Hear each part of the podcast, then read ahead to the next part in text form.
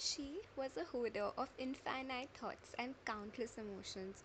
She firmly believed that people should live by moments and not days. Since moments are nothing but a collection of memories, she wouldn't let a single memory leave her mind. The others deemed it impossible, but she had a trick to do the impossible. She would simply materialize her memories by assigning them to everyday objects and hoard them.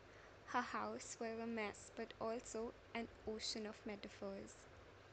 In between the pages 193 and 194 of John Green's The Fault in Our Stars was one such metaphor, a metaphor known to her and nobody else.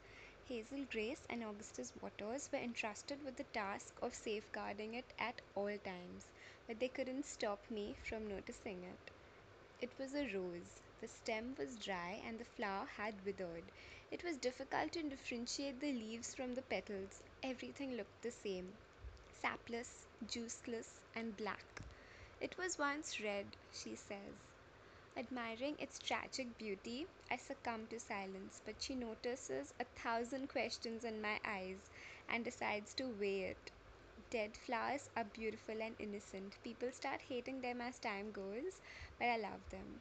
It's a perfect metaphor. Dead flowers are like the hearts of people who've grown physically, but they are still in their childhood.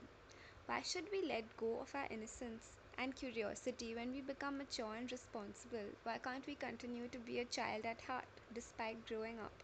She fires valid questions for which I have no answers. You usually wouldn't explain your metaphors to anyone, but why did you make me an exception? He asked.